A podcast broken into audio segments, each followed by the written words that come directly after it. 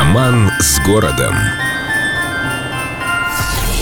Глава, в которой решаются проблемы с головой. Все хорошо выходило у Этьена Мариса Фальконе. И замысел отличный. Конная статуя Петра Первого. Никакой излишней вычурности, пафоса и гламура, но все символично, впечатляюще и страстно. И спор по поводу одеяния великого реформатора Фальконе кое-как выиграл. С трудом объяснив критикам и наблюдателям, что одевать Петра в римскую тогу так же нелепо, как одевать Цезаря в ватник и валенки. Словом, все шло по плану, и дело продвигалось к закономерному финалу, но мешало одно «но». Всадник оставался без головы. Фольконе раз за разом принимался лепить царственный лик, но после демонстрации работы Екатерины II каждый раз качала головой «Не, не похож».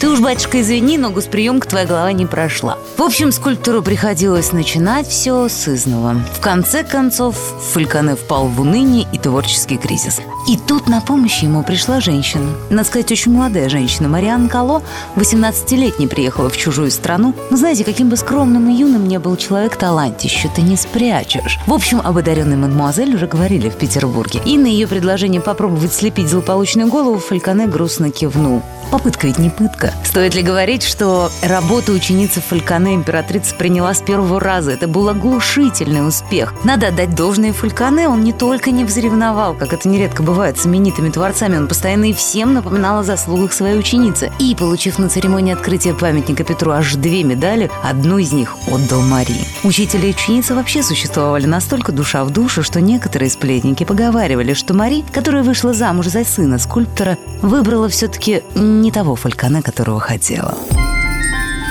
С любовью к Петербургу. Эльдо радио.